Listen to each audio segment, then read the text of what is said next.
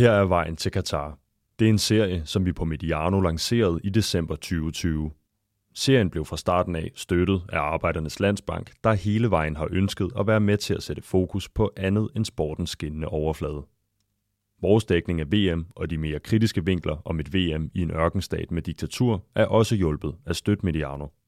Vi har lige nu 1% af Medianos lyttere, der hver måned betaler for, at vi også kan lave journalistik, der ikke er så noget, man normalt kan sælge til vores partnere. Tak fordi du lytter med, og tak fordi du støtter.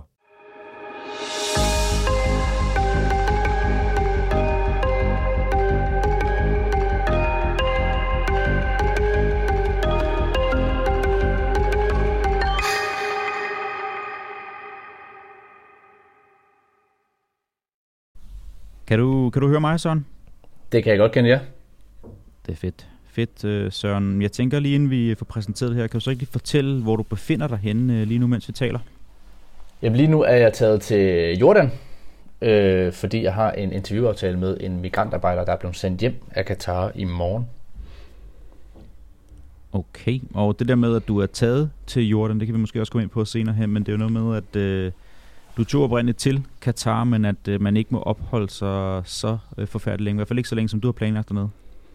Nej, det var egentlig, det var, jeg tog til Katar i august, og det var egentlig meningen, at jeg ville være dernede i, i fem måneder til et halvt år. Øhm, men det kunne jeg ikke få lov til, fordi jeg ikke kunne få en arbejdstilladelse. Og jeg fik at vide af ambassaden, at hvis ikke jeg har en arbejdstilladelse, og jeg bliver taget i at arbejde, så risikerede jeg at komme i fængsel. Øhm, så jeg var i Katar i tre, tre uger, og så tog jeg videre til, til Oman øh, bagefter, har været der den seneste måned, og nu er jeg så lige taget til Jordan på grund af det her interview. Og det, din rejse hernede, det er det, det skal handle om i øh, afsnittet her. Og det, du lytter til, kære lytter, det er et nyt afsnit i serien, vi her på Mediano har valgt at kalde for Vejen til Katar. Serien den har befundet sig lidt i dvale i noget tid, men nu er vi klar til at rulle en række udsendelser her, ud herop til øh, VM-slutrunden om øh, lidt mere end en måneds tid. Mit navn, det er Kenneth Hansen. Jeg har været jeres vært på serien i godt to år, og det er her, at øh, man kunne høre noget af det første vedrørende Katar og øh, slutrunden i ørkenstaten. Og så har vi altså også et øh, større bagkatalog liggende under samme navn, så øh, her finder du blandt andet nogle samtaler, jeg har haft med folk fra Amnesty, Stanis Elsborg, vores øh, gode venner huset fra Play the Game, og øh, flere førende journalister, der har gravet i emnet længe. Du skal bare søge under vejen til Katar inde i Mediano 2, og så vil der altså poppe en hel række udsendelser op derfra.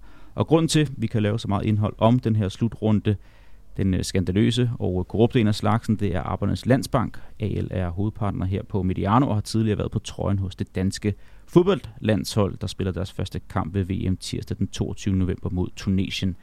AL de har to afdelinger, en i København og en i Aarhus, som de kalder for AL i anden. Det er steder, hvor der oftest afholdes øh, en række events. Og her i sommer, eller undskyld vinter, halvåret, der har øh, AL allieret sig med øh, gode Jasper Ritz og David Mandel, som øh, blandt andet er stemmerne bag den her podcast, der hedder Farmand. Og øh, de står faktisk bag en række barselsnetværk for fædre, hvor det er gratis at deltage, og øh, det tillader at tage sit barn med. Og så bliver det også i december med deltagelse af os fra Mediano. Jeg kan sige så meget, at øh, jeg havde sammen med min gode øh, medvært, Adam Møller Gomar, et øh, møde med Jasper og David tidligere på ugen, og øh, sagt i al beskedenhed, så er der lagt i kakkeloven til en sjov og hyggelig formiddag i fædrenes og fodboldens tegn. Det kommer til at finde sted inde i AL i anden inde ved Nørreport den 14. december. Vi skal nok her på Mediano smide noget op om eventet, når vi kommer lidt tættere derpå. Søren, det var lidt praktik omkring øh, omstændighederne til, at vi kan lave optagelserne om øh, den her VM-slutning i Katar på Mediano.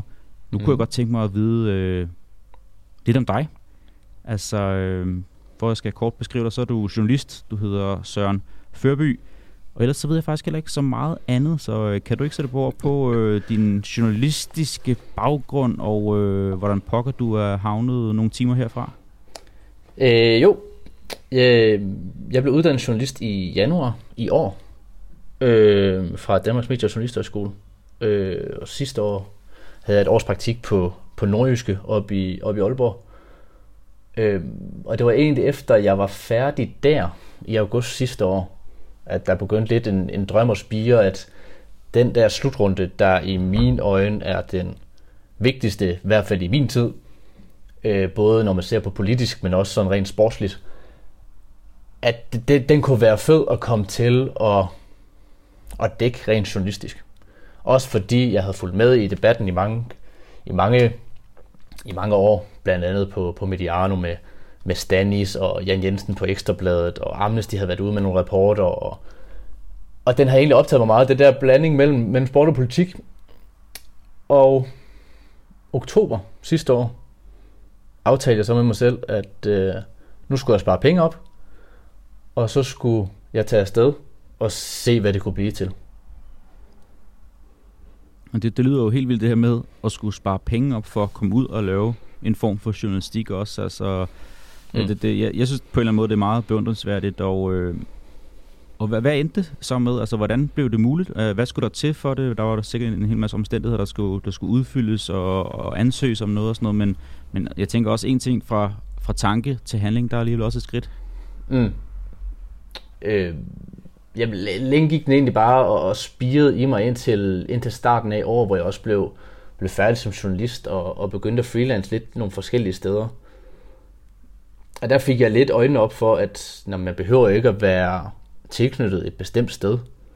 Øh, og det samme vil jo nok gøre sig gældende i Katar, at hvis jeg tog til Katar og kunne lave noget dernede fra, så var der nok nogen, måske, forhåbentlig, jeg krydser fingre, for at der er nogen, der vil synes, det var, det var spændende og kunne, og kunne så i den derigennem finansiere det.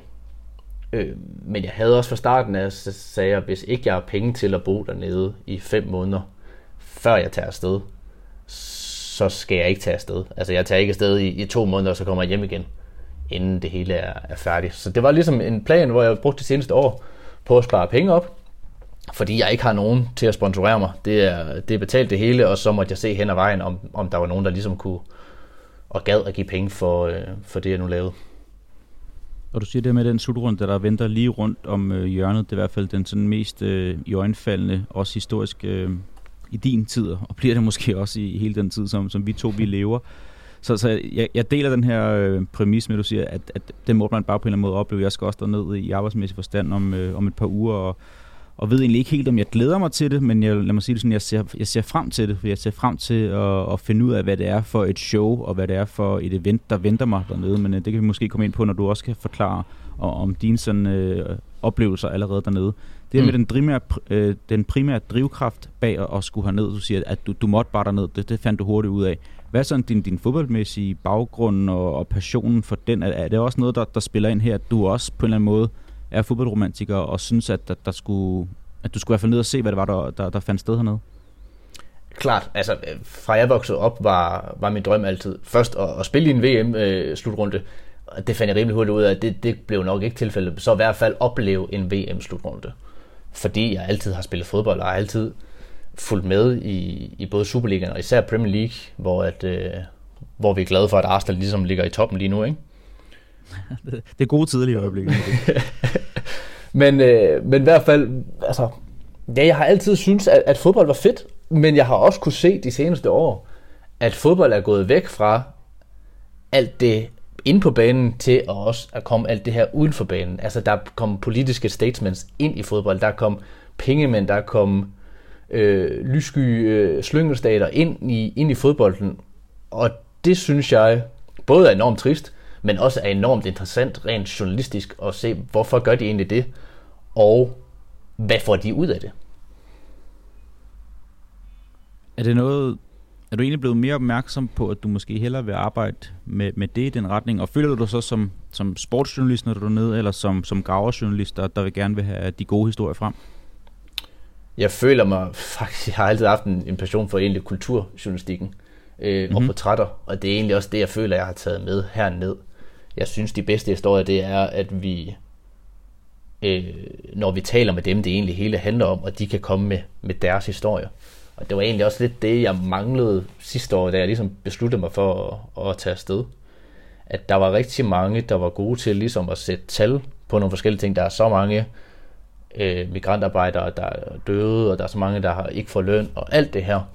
Men det var rigtig sjældent, at vi ligesom snakkede med migrantarbejdere, der kunne fortælle om, hvordan er livet egentlig? Hvorfor er han taget afsted til Katar? Øh, så det, seneste, det seneste år har jeg også haft enormt mange overvejelser om, hvorfor fanden jeg egentlig tager ned. Altså er det for mit eget hvad skal man sige, ego om, at jeg gerne vil se en slutrunde, og jeg gerne vil dække en slutrunde rent journalistisk? Eller er det for at, øh, at fortælle de historier, der jeg ikke synes, der blev fortalt? Og skal de historier overhovedet fortælles? Altså, folk fra øh, Nepal og Indien og, og deslige, der er taget til Katar, de er jo taget til Katar af en grund. Og skal man så komme med vestens moral, ligesom at sige, jamen det kan godt være, at de kun får 3.000 om måneden for, for så og så meget arbejde. Men hvis det er det, de ligesom gerne vil, så, så skal vi jo ikke komme og slå dem i hovedet med det. Og det, det er jo en uhyre interessant debat, og også øh, en debat, der foregår op i dit hoved.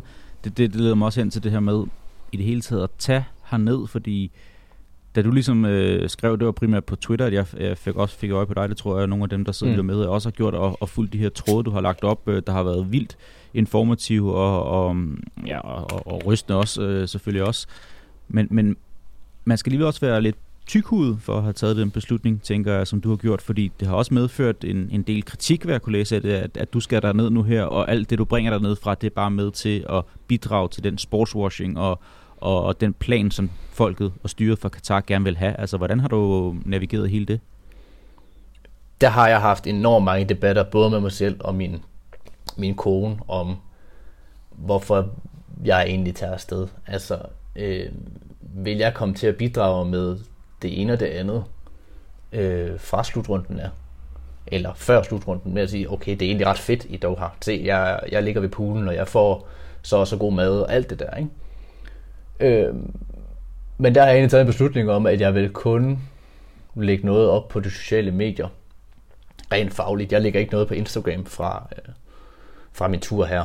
Øh, selvom der er stunder, hvor man tænker, okay, det, der er 40 grader, jeg ligger med en pool, det er jo ret Instagram-værdigt. Men det er jeg simpelthen besluttet for, at det vil jeg ikke, fordi jeg vil ikke være med til at promovere Katar, bare fordi jeg har været der og er i det. Og hvad har du mødt, af, hvis vi skal tage det sådan, af modstand, og, og forstår du folk, der, der vil til tasterne, eller enten siger det til dig direkte, altså forstår du deres øh, idégrundlag bagved? Jeg kan godt forstå det på et eller andet måde, fordi meget af det, jeg har hørt om, det er, at man, altså bare fordi jeg dækker mig ind under, at jeg er journalist, så er jeg jo stadig med til det ene og det andet, og det er jo bare fordi, jeg gerne vil at se noget fodbold. Øh, og så dækker jeg mig ind under, at jeg er journalist. Vi burde boykotte det alle sammen, ikke? Og den tankegang kan jeg jo egentlig godt forstå, men omvendt med det, jeg ligesom har, har oplevet hernede, og det, jeg har, har fået fortalt andre om, hvad der sker hernede, det var ikke blevet fortalt, hvis ikke jeg var taget afsted. Så det er ligesom det bål, jeg varmer mig ved, det er, altså det, det jeg ligesom har oplevet, det kan jeg fortælle videre, uden at øh, jeg promoverer Katar, og at øh, der er varmt, og, øh, og der er, det er fedt at holde weekend her, og sådan noget der. Fordi det, det, det holder jeg mig simpelthen væk fra. Og skal vi tale lidt om dine oplevelser dernede. Det vil jeg uhyre gerne høre om. Jeg ved, at du har også øh, allerede publiceret et, et par skriv på Medianos hjemmeside, man kan hoppe ind og, og læse der, og, og, og også sikkert øh, en hel masse andre steder med, med dit arbejde dernede. Det her mm. med, du sagde lige et ord som øh, vestens morale.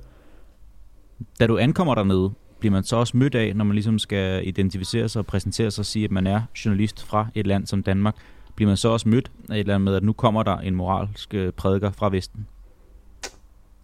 jeg var egentlig fra starten af til at sige, at jeg behøvede ikke at fortælle Gud at være mand, at jeg var journalist.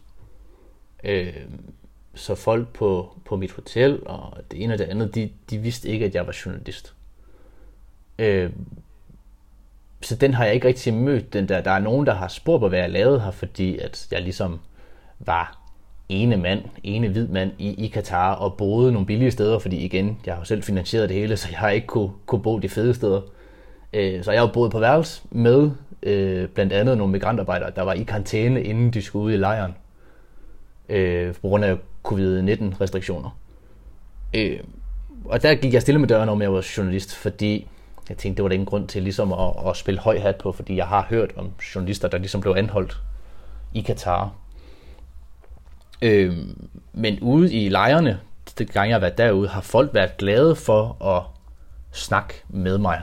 Øh, der er nogen, der har været lidt bange, men, men overordnet set har der egentlig været, været fint med stemning til at, at snakke med en, med en journalist. skal vi kaste os ud i noget af det, du så har oplevet dernede? Fordi, hvornår var det, du sagde, at du satte dine fødder dernede for første gang? Det gjorde jeg den 23. august, tror jeg det var. Okay. Det er alligevel også med, med et forholdsvis langt indløb til selve slutrunden, og det tænker også, at der har været mm. noget, noget strategi bagved og sådan noget. Prøv, prøv at tage os med på din, din første dage dernede, og jeg tænker også, havde du allerede på daværende tidspunkt nogle aftaler i bogen, eller tog du dig ned med en helt blank bog, og så må der ligesom øh, falde noget ned i turbanen, hvis det, hvis det nu engang gjorde? Grunden til, at jeg havde så langt indløb, var egentlig, fordi jeg regnede med, det tog øh, meget længere tid at få opfanget de, de historier, som jeg synes var, var ret interessante. Men øh, få dage før jeg tog afsted, lagde jeg op på, på de sociale medier, at jeg tog afsted. Øh, så hvis der var nogen, der havde nogle tips eller tricks eller et eller andet, øh, så måtte de egentlig gerne sende det i min retning. Der var heldigvis en, en anden freelance journalist, som, øh, som gav mig et telefonnummer til en migrantarbejder, som han tidligere har været i kontakt med. Øh, og jeg kom derned en onsdag, torsdag morgen, skrev jeg til den her migrantarbejder.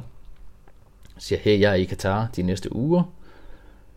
Øh, jeg har snakket med, med ham og ham.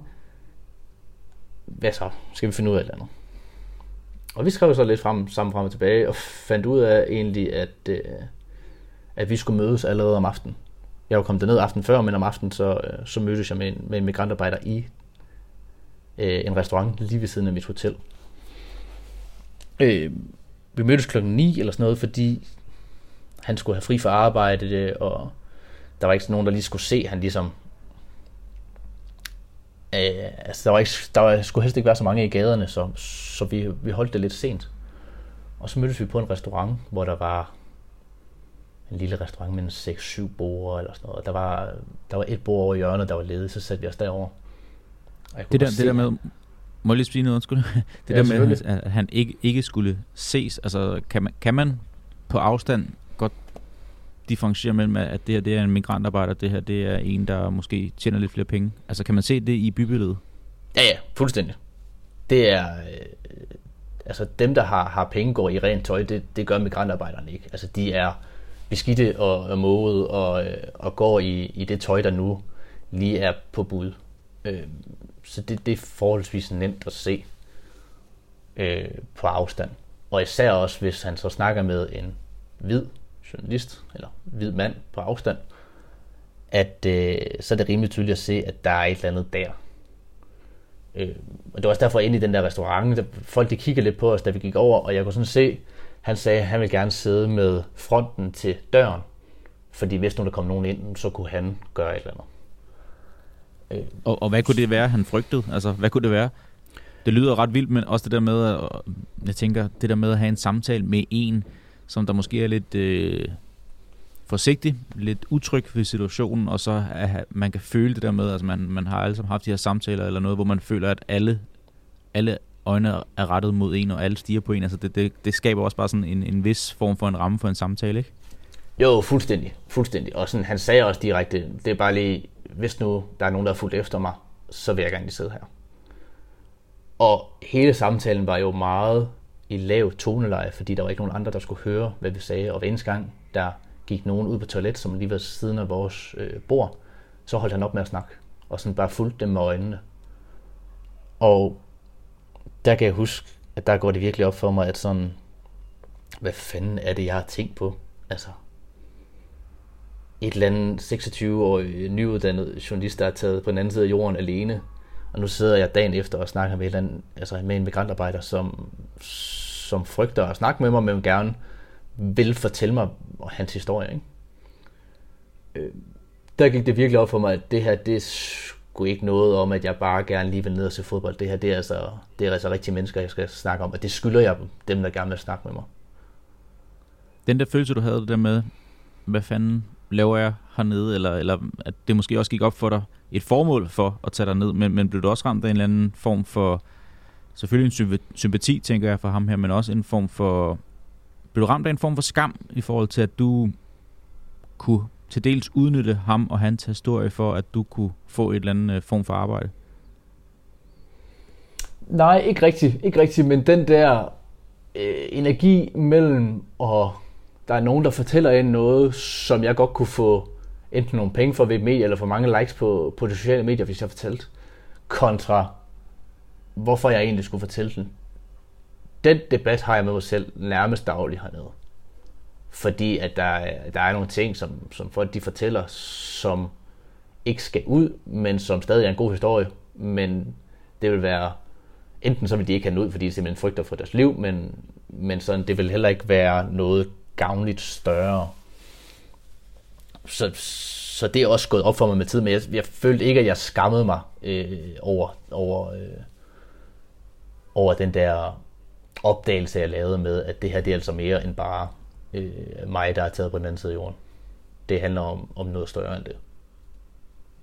Og det er også sådan en sådan journalistisk, etisk øh, kompas, som man skal navigere efter forhold til, altså hvis jeg tænker, hvis man kan stå inden for de spørgsmål og, og vinkling af den historie, man har, så, så bøvler man formentlig ikke med det her med at også føle skam, eller, eller have en lidt dårlig smag i munden, når man går derfra, at man ikke udnytter kilden til det. Mm. Så det, det kender jeg selv fra nogle af de historier, jeg også har lavet dernede fra, at, øh, at man, man får jo så meget information derfra, som der er så øh, porøs på en eller anden måde. Altså, så man skal virkelig, du skal kunne skildre i det, du skal kunne øh, navigere i det, du skal kunne holde fokus, og så samtidig føle, at, at du ikke udstiller de personer, som du har med i det. Fordi jeg har også oplevet, de har godt nok meget på hjerte, altså i forhold til, mm.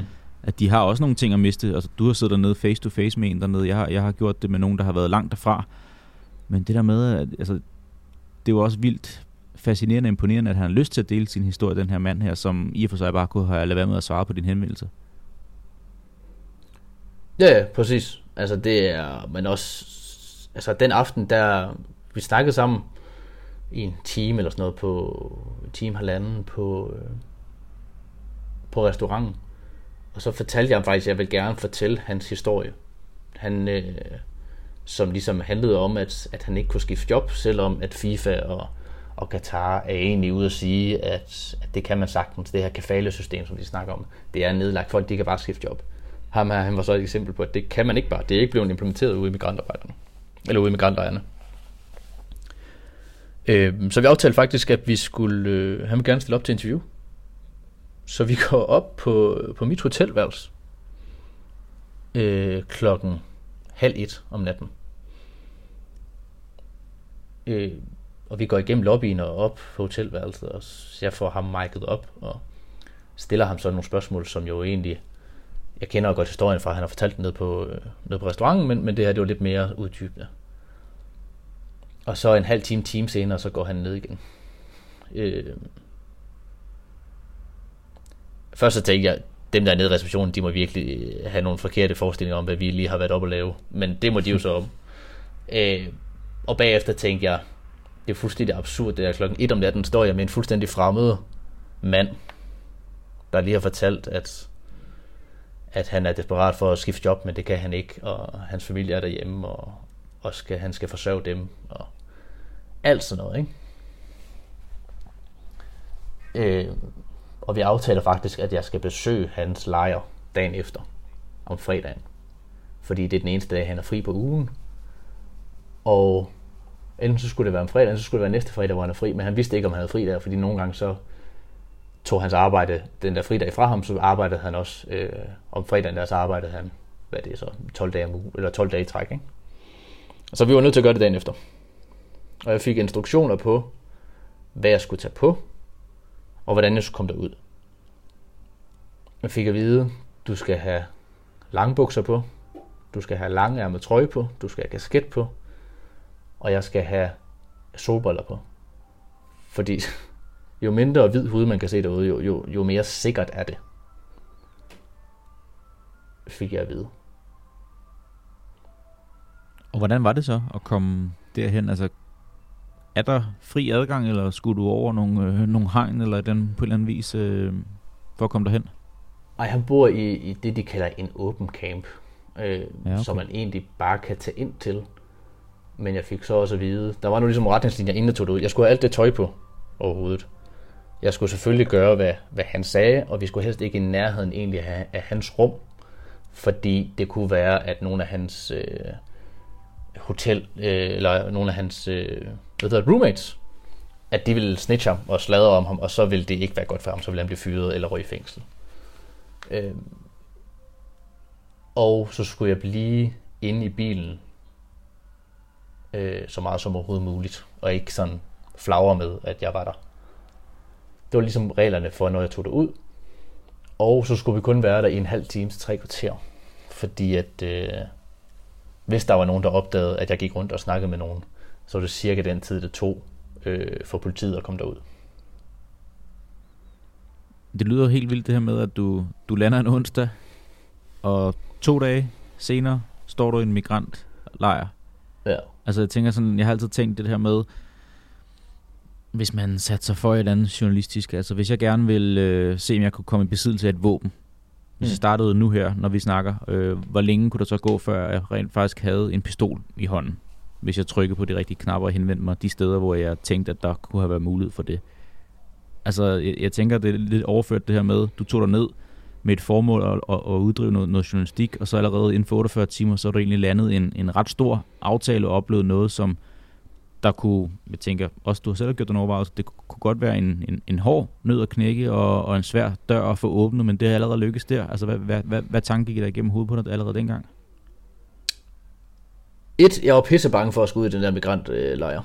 Altså sådan, det var noget, jeg ligesom havde, det havde jeg ikke forberedt mig på. Og jeg havde ikke rigtig tid til at forberede mig på det. Det var mere bare, nu skal vi derud. Øh, men rent fagligt kunne jeg jo godt se, okay, det her det er, er ret interessant. Øh, både selvfølgelig at opleve en, en migrantlejr, men også at komme ud. Planen var ligesom, at vi skulle ud og snakke med nogen, som, som var derude.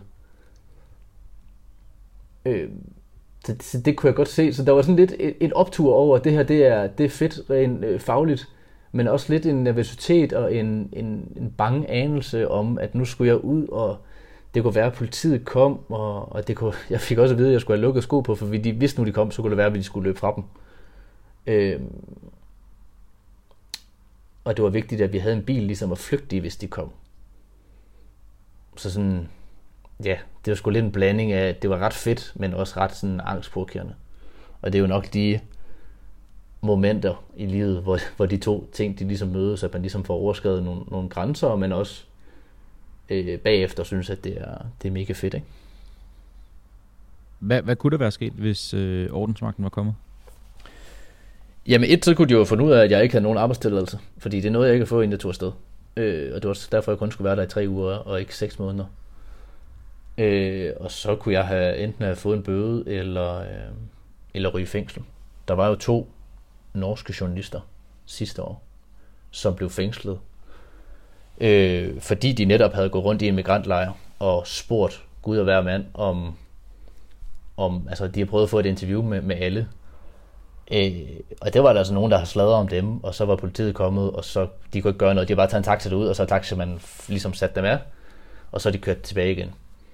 Øh, Men er det ulovligt at færdes, er det ulovligt øh, at færdes i de der migrantarbejder, eller migrantlejre, undskyld, helt, øh, sådan helt nede på det basale? I princippet nej, men Katar har brugt en, en paragraf, der hedder trespassing, altså, øh, hvad hedder det på dansk? Ja, det er jo det der med... Øh, Gå ind på at privat grund. Ligesom overtrædelse af privat ejendom eller noget lignende, ikke? Præcis. Øh, den paragraf har de brugt, og brugte de også mod øh, både de norske journalister og nogle engelske journalister, der også er blevet anholdt. Men i princippet, hvis du er inviteret til at komme ind og besøge en kammerat, der bor i en af de her lejre, så er der egentlig ikke noget øh, i vejen med det. Men, øh, men med de historier, man ligesom har hørt om, om Katars regering, og, og de paragrafer, de lige pludselig bruger, altså så, så, så det, de kan sgu finde på hvad som helst. Ja, det kunne jeg forestille mig. Søren, jeg har valgt at kalde den her, det her afsnit for en reportage fra ørkenen. Øh, også nævnt tidligere, at du har øh, haft gang i din øh, pen og papir og udgivet noget her på Mediano. Man kan gå ind og læse nogle øh, interessante beretninger derfra. Hvad er noget af det, der har gjort størst indtryk på dig i de måneder, du nu engang har været dernede? Det må være helt klart være den magtesløshed, der er blandt migrantarbejderne. Altså, da jeg var ude i lejren, der snakkede jeg med, med en gruppe drenge. En gruppe mænd er det vel egentlig. Om at øh, dagen inden, der havde de, øh, der havde de været lidt utilfredse med, med et eller andet. Jeg kan ikke helt huske, hvad det var. Men de var været utilfredse med et eller andet. Og så havde deres øh, virksomhed, de har slukket aircondition.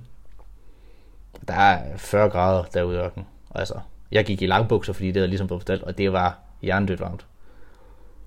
Øh, så uden aircondition, altså det, det kan man ikke. Men den var så slukket i, i tre timer, så, så tændte den igen. Men det var som sådan, sådan en lille straf, der ligesom er. Andre migrantarbejdere, jeg snakkede med, han havde været sendt hjem i, i to uger, så han bare fået at vide, du skal ikke møde op på arbejde. Øh, som er sådan noget øh, stuerrest, som mange af virksomhederne de bruger med, at hvis de ikke lige er tilfreds med dem, så skal du ligge på værelset i to uger. Eller du må gerne gå rundt i campen, men du skal i hvert fald ikke komme på arbejde i to uger. Så får du så heller ikke løn for de to uger. Og du kan hverken gå fra eller til det, du kan godt klage, men alle dem, jeg snakker med, var sådan, at det nytter ikke noget at klage. Så den der magtesløshed med, at man godt kan se, at man bliver uretfærdigt behandlet, men ikke kan gøre noget som helst ved det, den, den, den har gjort ret stort indtryk, synes jeg. Og hvordan har det stået mål i forhold til de forventninger? Jeg tænker, du har gjort dig en hel masse tanker om at skulle ned, og hvad er det, der jeg bliver mødt af, kontra hvad det så er for et billede, du blev mødt af dernede. Altså, hvor stor forskel har der været øh, på din opfattelse for inden til den, du så har fået aflet bekræftet?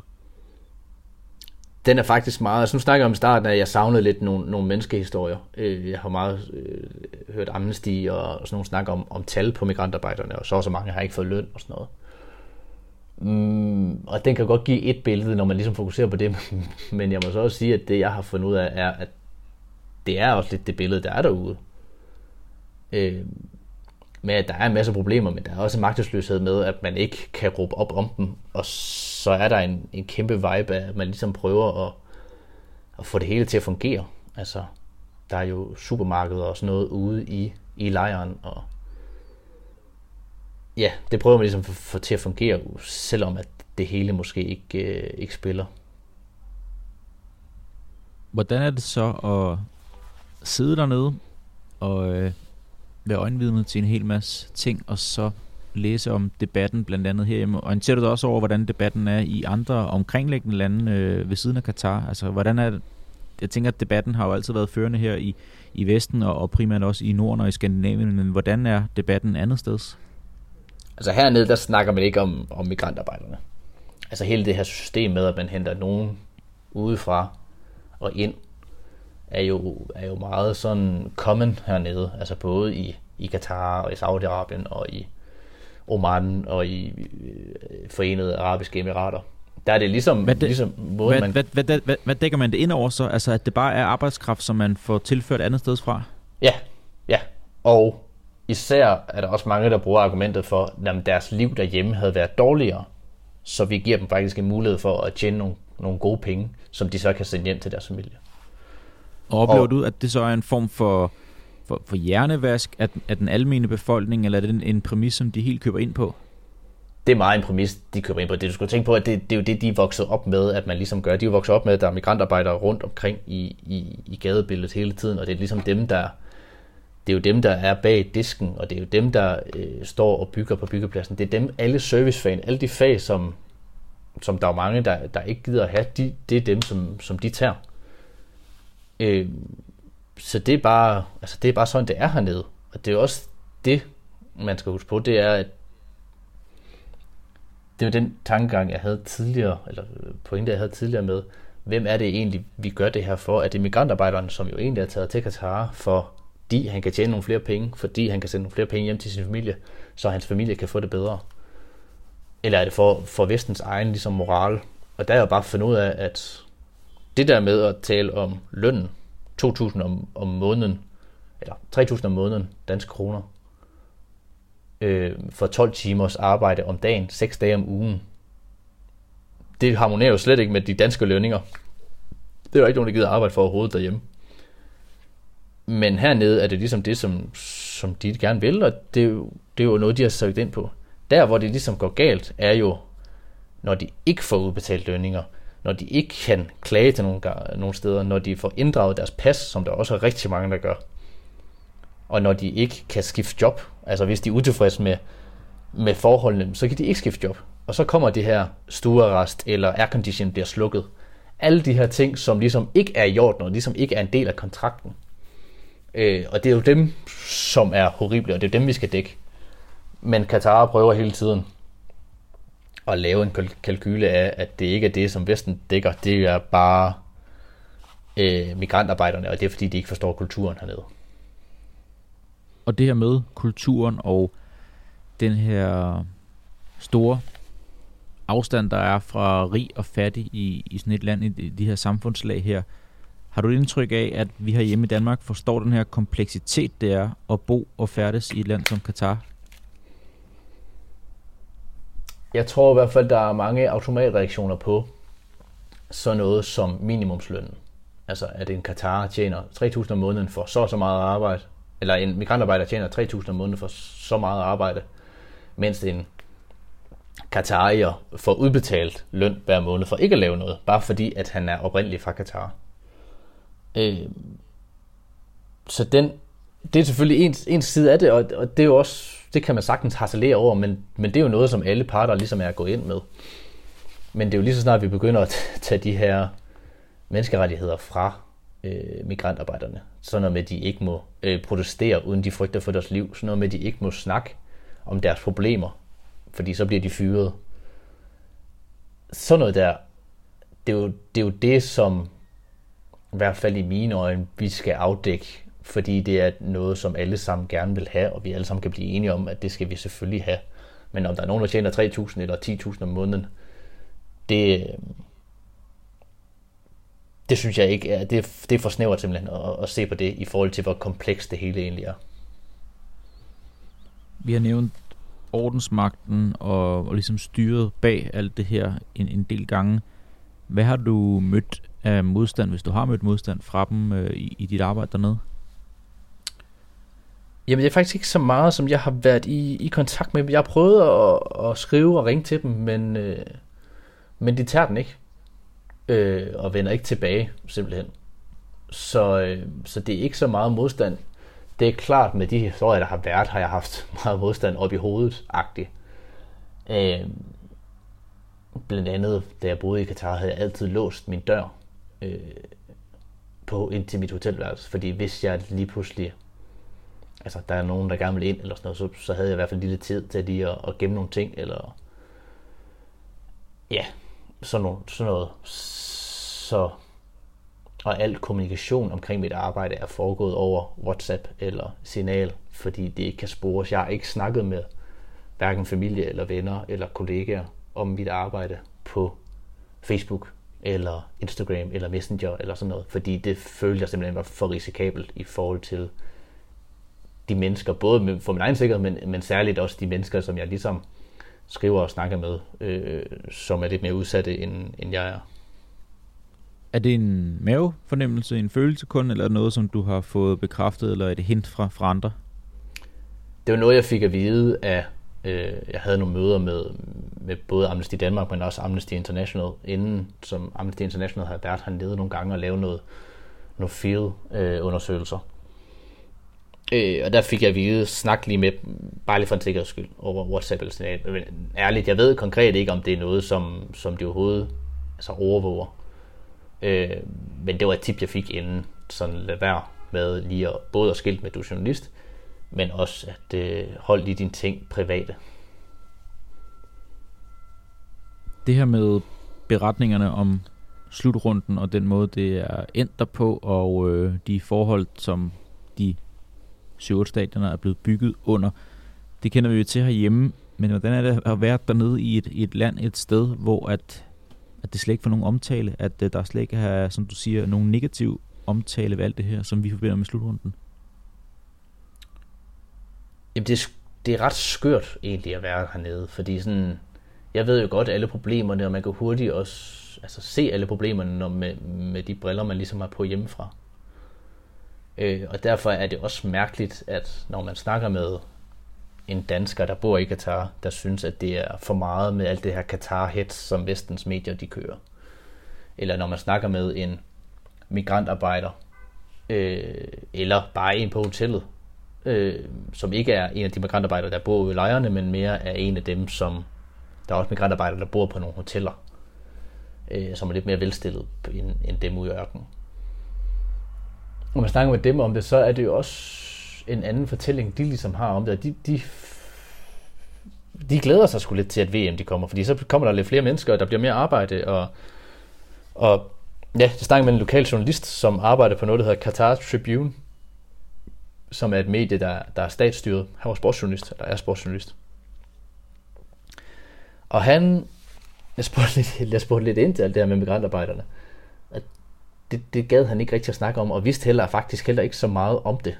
Altså, det er ikke noget, som han har sat sig ind i, det er altså en journalist i landet.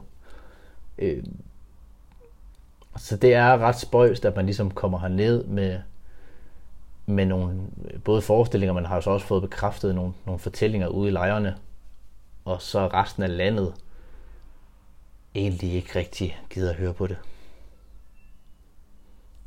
Nå, det er jo, det er jo vildt, vildt interessant, at, øh, at, at det kan være så stor en, en forskel dernede. Det her med, at du siger en hets, og hvis du også har talt med, med andre i, øh, bosatte danskere i Katar, som der har været dernede måske i kortere eller længere tid, grundet deres, øh, deres arbejde og erhverv, er du blevet lidt mere åben for, lidt mere modtagelig for, at der egentlig godt kan være en form for hets fra Vesten mod Katar og deres måde at, at, at drive et land på?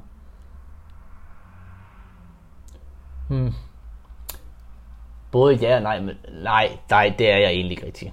Altså, det lyder forfærdeligt at sige, at man ikke kan blive klogere, men, men de argumenter, der ligesom kører, det er jo, at, at Vesten er jaloux på Katar, fordi de vandt budet over USA, og alle hæppede på USA, men så var det Katar, der lige pludselig vandt. Eller folk er racistiske, fordi at nu kommer den her store slutrunde, der ellers bliver holdt i, plejer at blive holdt i Vesten, nu kommer den endelig til Mellemøsten, og så bla bla bla, ikke? Og de argumenter er jo, er jo latterlige, så det er jo ikke noget, som hverken den ene eller den anden bliver klogere af. Øh, så nej, det er egentlig ikke rigtig blevet mere øh, med, med de historier og de ting, som jeg ligesom har oplevet ude i lejrene og, og, og migrantarbejdere, der fortæller om manglende løn, eller frygt for at snakke, eller frygt for at mødes, alt sådan noget. At det overskygger klart de argumenter, der er ellers på den anden side, både fra, fra Katarboende danskere, men også fra, fra Katarier øh, generelt. Så du og jeg, vi taler her i, i midten af august. Du siger, at du øh, har været der siden... Nej, vi taler i midten af oktober, undskyld. Du har været der siden, øh, siden august, og øh, den her VM-slutrunde, den begynder altså om en, øh, en måneds tid. Jeg lander dernede den 17. november. Kan du fortælle lidt om de ændringer, du har oplevet ved at være dernede? Altså, kan man godt mærke, at den her VM-slutrunde, den kommer tættere på, og jeg har også talt med, med familie og, og venner, som der siger, tør du virkelig godt at tage dig ned, hvor jeg så har fået at vide af andre, at, at, at at færdig i Katar, når fodbolden og slutrunden er dernede, det kommer til at være det sikre sted i hele verden dernede. Altså, kan du godt mærke, at det begynder at optrappe sig, at øh, det begynder at blive mere en kulisse, der bliver kørt ind til, at hele verdensbefolkningen skal have deres øjne rettet mod Katar nu her om ikke så færdig længe? Ja, helt sikkert. I hvert fald de, de beretninger og sådan noget. Nu sidder jeg i Jordan, men, men de beretninger, jeg hører fra, fra Katar, at nu bliver det, nu kommer der hegn op, hvor der ligesom lige bliver dækket lidt af for, for det byggerod, der jo stadig er i, st- i store dele af byen, øh, fordi man ikke har kunnet nå at blive færdig, færdig med hele byen til, til VM, de kom. Øh, de begynder at blive rullet ud nu, altså de begynder at blive dækket lidt til, og hele lufthavnen er fuldstændig pakket ind i, i VM, og welcome, og her kan du købe simkort, og alt sådan noget. Så det, det begynder hele den der kulisse og ligesom at, at, at blive rullet ind. Og jeg har lidt haft samme tankegang som, som det, du har fået at vide. Det er egentlig også derfor, jeg har, har ture egentlig at tage afsted til Katar, er at jeg troede, og tror stadigvæk ikke, at de ture og, og anholde en journalist så tæt på slutrunden. Øh, og slet ikke under slutrunden, når, når hele, hele verden ligesom kommer til at kigge på. Men men jeg tror ikke, at vi skal, for jeg kommer nemlig også til at være i Katar under slutrunden. Jeg tror ikke, at vi kommer til at frygte øh, for vores sikkerhed under slutrunden. Det, jeg kan være bange for, det er, hvor meget de ligesom holder øje med en. Jeg hørte en journalist, Martin Sigler hedder han, øh, i, dengang han var i Rusland i 18, der fortalte han, at han blev stoppet i et tog, fordi han, øh, han kørte uden for det presseområde, der nu var i, i Rusland i, i 18, øh, og skulle ud og se England træne. Øh, og der blev han simpelthen stoppet af, af to betjente, der skulle have at vide, hvor, hvor Søren skulle han hen, og han, om han skulle ud og se træning. Så fulgte de ham ud til træning, stod ved siden af ham under træning, og så fulgte de ham hjem igen, også i toget. Og jeg kunne godt frygte, at det måske bliver noget af det samme i Katar. Altså at man simpelthen ikke får lov til at, at blive sluppet af syne. Ja, det er også nogle af de tanker, jeg har gjort mig med, at det går, at man skal forberede sig på at have en mandsopdækning i, i nogle ugers tid og sådan noget der, men jeg brugte ordet kulisse. Nu ved jeg godt, at nu sidder du så ikke øh, i Katar, har ikke været det. Altså, hvornår er planen, du skal tilbage igen? Til slutrunden først. Okay. Men, men det her kulisse, er det meget rammende for det, du kan læse og se, der, der foregår dernede fra, og også det syn, der, der ligesom, øh, at, det, at det er det, du forventer, at der, der bliver ventet. At det er sådan lidt en, en kulisse øh, atmosfære, man kommer til at, at vandre rundt i. Ja, det tror jeg helt sikkert. Altså det, er, det bliver meget øh, teateragtigt. Altså vi må helst ikke se bag, bag tippet, kunne jeg forestille mig, at, at det bliver sådan. Øh, og det glæder mig også enormt meget til at se, hvor, hvor stor forskel der egentlig er fra september måned til november måned, når, at, når det ligesom hele ruller af stablen. Men jeg tror 100% at vi kommer til at få følelsen af, og især os, der har været der før, kommer til at få følelsen af, at det her, det er, det, det er teater, vi, vi leger lige nu. Søren, her mod, mod afslutningen, vi har snakket meget om, om, om skyggesiderne og det negative aspekter ved det hele. Du har også nævnt nogle af de positive ting der med, også noget af det, som øh, det katariske styre lidt bryster sig at sige, at, at, at den, de folk, de har haft øh, på byggepladserne, de har jo egentlig fået mulighed for at få noget arbejde, arbejde de måske ikke vil have i, i det sted, hvor de oprindeligt kommer fra. Men hvis vi skal forsøge at nuancere det hele en smule, har du så fået nogle positive oplevelser dernede fra, som du øh, måske ikke var klar over? Jeg tror, efter at have besøgt lejrene, altså hvis man tager al, alle problemerne til siden, og har besøgt lejre, hvor der bor 12-15.000 øh, migrantarbejdere, der er øh, plads til, at de kan komme ud og handle. Jeg mødte, det var øh, fredag, så det var deres fridag, så jeg mødte mange, der var rigtig fulde også. Øh, så livet i lejren er, hvad skal man sige, bedre end, end hvad, det egentlig, hvad jeg egentlig havde frygtet. Altså, de bruger stadigvæk seks øh, mand på et 10 kvadratmeter værelse.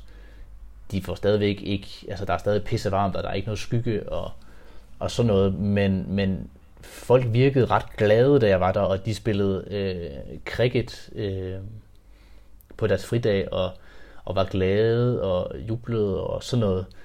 Så alle de ting, man ligesom hører med, med manglende betalinger og manglende aircondition og det ene og det andet, som jo er forfærdelige ting, og det er jo kummerlige forhold, som de lever under. Men derfor er der stadigvæk smil og glade dage, også ude i en, i en migrantlejr. Ja, trods alt det der med, at, at det er fedt at høre, at, at de trods alt kan føle sig lidt som mennesker, og ikke bare brækker i et, i et lidt større spil. Mm.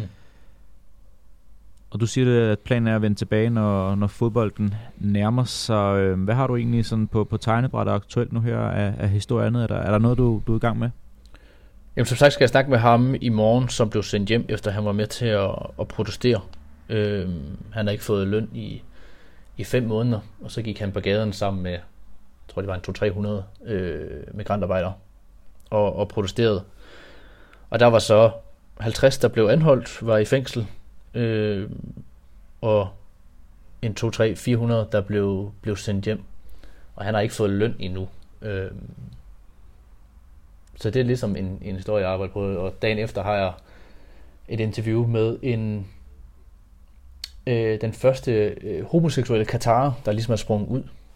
Øh, han bor ikke længere i Katar, sjovt nok, fordi at homoseksualitet er øh, ulovligt i Katar, så han har fået politisk asyl i USA. Men ham har jeg møde med i, i morgen aften. Wow, det, det glæder mig til at, at læse eller høre om. Hvor, hvor kan man øh, høre mere om det? Jamen, det skal jeg lige have fundet ud af. Som sagt, så er det jo bare mig, der er hernede lige nu. Så jeg laver lidt, hvad jeg, hvad jeg synes, der er spændende, og så ser jeg på bagefter, om der er nogen, der gider enten at betale eller, eller like det på Twitter. Fedt. Hvis vi skal sådan opsummere til allersidst her, hvad, hvad har det givet dig at være afsted de her måneder? Nu, nu nævnte du også det her med, med kone og alt det der. Jeg tænker også, det har været det har alligevel været en ret stor afskrivning, at, øh, at, at skulle være hernede så længe væk fra hende og alt det her, men, men, men hvad har det givet dig at være afsted? Ja, ved, hun har jo været med, ikke de første 3-4 uger i, i Katar, men efter det kom hun ned. Øh, og det er blandt andet også derfor, at vi blev gift i sommer.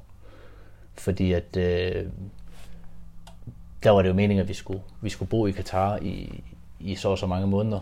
Øh, og det måtte vi ikke, hvis ikke vi var gift. Så vi blev gift i sommer, så vi ligesom kunne rejse sammen hernede.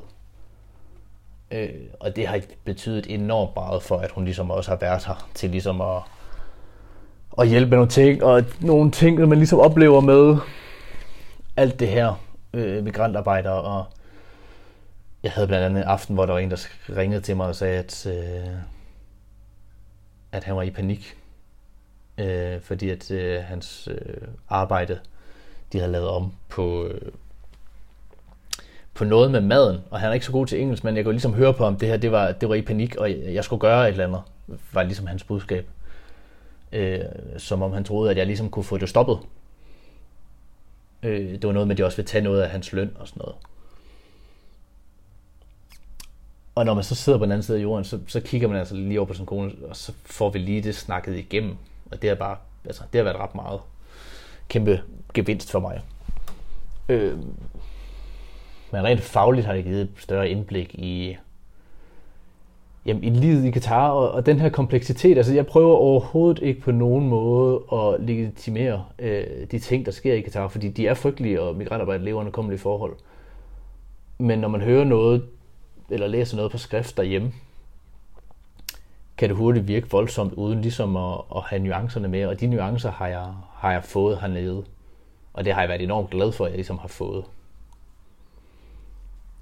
Hvordan er det at... du har oplevet en hel masse ting, som øh, ved Gud ikke særlig mange med, med rødbedepasset har oplevet.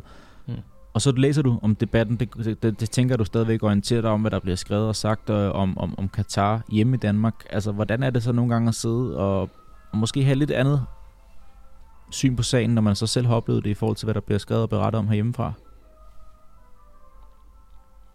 Jamen hele, hele debatten er jo enormt svær. Det er også derfor, jeg trækker lidt på ordene, fordi sådan, der er jo ikke nogen tvivl om, at, at det, jeg har oplevet og sådan noget, er jeg jo, hvad skal man sige, øh, hvis ikke jeg var øh, faglig, så havde jeg også fordømt det, der var sket i Katar. Men hurtigt på de sociale medier øh, bliver det jo, at Katar er idioter af den ene eller den anden eller den tredje grund, øh, uden ligesom at, at se det store billede af det. Øh, så meget af det, jeg læser, er er rigtigt, og det er berettiget, og sådan, men nogle gange er det jo også, og det kommer også lidt mod mig selv, det der med, at folk, hvorfor tager jeg der ned? Er det bare fordi, jeg også gerne vil se noget fodbold? Øh, men det synes jeg simpelthen, det bliver for, for unuanceret nogle gange. Altså. Ja. Har du et estimat på, hvor mange penge du har brugt på at være afsted? Hvad har jeg brugt indtil videre? Altså de to, jeg kommer til at være til slutrunden i to uger. Øh, umiddelbart de første to uger kommer jeg til at være der. Og det hotel har jeg brugt 26.000 på. Og så kommer flybilletter frem og tilbage, så jeg kommer nok til at bruge en 32-35.000 på de to uger. Øh, og indtil videre har jeg måske brugt 20. det var alligevel også vildt i forhold til, at du er dernede for at arbejde, og, og ja, det, det, det, det, det, det, det, det er en sjov måde at gribe det an på, men øh, det har min største, min største respekt. tak. Nu altså, tænker jeg, det er kraftigt øh, idiotisk, at jeg smider lige penge ud af vinduet. Men, øh, men jeg synes, det er sjovt, og jeg synes, det er enormt spændende. Og, øh, og det er ikke altså, nogle af de ting, som blandt andet med øh, migrantlejren, eller med, øh, nu så jeg lige pludselig en pressetur på øh, Nationalmuseet i Katar, med, med betalte journalister fra hele verden, der var blevet købt til ligesom at komme ind og fortælle nogle positive historier om Katar. Øh, der var journalister fra Argentina og Ghana og Sydkorea. De oplevelser er jo noget, som jeg kommer til at tænke over lang tid. Og det tror jeg også, at når jeg er der under slutrunden, er det også nogle oplevelser, som på godt og ondt kommer til at, at være med mig. og det føler jeg sgu lidt, både oplevelserne, men også det faglige i at kunne fortælle nogle historier, der ellers ikke ville blive fortalt. Det, det er sgu 60.000 mere, synes jeg. Har du noget gjort dig tanker om, om du skal have forfærdeligt meget at gøre med Katar efterfølgende, når øh, tæppet bliver rullet for i, øh, i slutningen af december, og når du skal rejse hjem derfra? Altså sådan, er det noget, der har givet dig lyst til at, at dyrke det her sted mere, eller har du så egentlig også fået nok, tror du? Jeg kommer til at følge med i, i efterspillet øh, på det, helt sikkert. Øh, men om jeg kommer til at tage til Saudi-Arabien i 2030, hvis de får det værtsmesterskab, det, det, det tvivler jeg simpelthen på. Fordi at, øh, ja, der, der er sgu meget bøvl med det godt nok. Og efterspillet, hvad, hvad tænker du, der kommer til at ske? Jeg tror, altså, når vi rammer januar igen, så har folk glemt øh, problemerne i Katar, eller folk de gider ikke høre om det mere, og så er der ikke nogen, der fortæller noget om det. Og så, øh, ja, så går de tilbage til, hvordan de ellers plejer at gøre. Altså, de har jo fået indført nogle, nogle reformer i løbet af årene, som ligesom er været presset igennem, både fra, fra Vesten af og, og FIFA. Blandt andet med det her kafala-system, som ligesom er blevet udrullet, øh, eller rullet tilbage, siger de at man godt kan skifte job, og der er nogle minimumslønninger og sådan noget. Mit umiddelbare gæt, det er, at det bliver sgu rullet tilbage igen, øh, eller udrullet igen, når at, øh, når at Vesten ikke kigger mere, og så, øh, så kører de videre. Jeg kunne simpelthen ikke forestille mig andet. Nej, det bliver, altså, det bliver jo nærmest mere interessant end årene op til, også hvad der kommer til at ske efterfølgende, fordi der skal vi virkelig finde ud af, om nogle af de ting, som der er blevet sagt, øh, har det bare været et skalkeskjul for at få tingene afviklet, og for at få lukket munden på nogen, øh, eller ender de reelt med at øh, opleve en ændring der. Søren, har du noget her på faldet til sidst, eller så vil jeg til at, at runde af og sige tak for, at du har lyst til at være med. Jeg tror umiddelbart, det var det. Fedt. Jamen øh, Søren Førby, tusind tak for dine beretninger og dit arbejde dernede. Det er både interessant at følge på de sociale medier, og, øh, og det du skriver om dernede, men også den her samtale her, som jeg synes har givet et godt indblik i dine overvejelser selvfølgelig, men også øh, hvad du har oplevet dernede, og, og det, det er altid fedt at få sat lidt ord på nogle af de her ting dernede, og se, at der egentlig også er en forskel på, hvad man, hvad man har af oplevelser herhjemmefra, kontra hvad du så selv har, har oplevet og set dernede fra. Ja, tak. Og det her, det var altså et øh, nyt afsnit i øh, serien, vi kalder for Vejen til Katar her på Mediano. Der kommer til at komme mere i de kommende uger, inden at vi rammer første fløjt i Ørkenstaten om et øh, par måneder. Mit navn, det er Kent Hansen. Tak fordi I lytter med, og på snarligt genhør her i Mediano 2.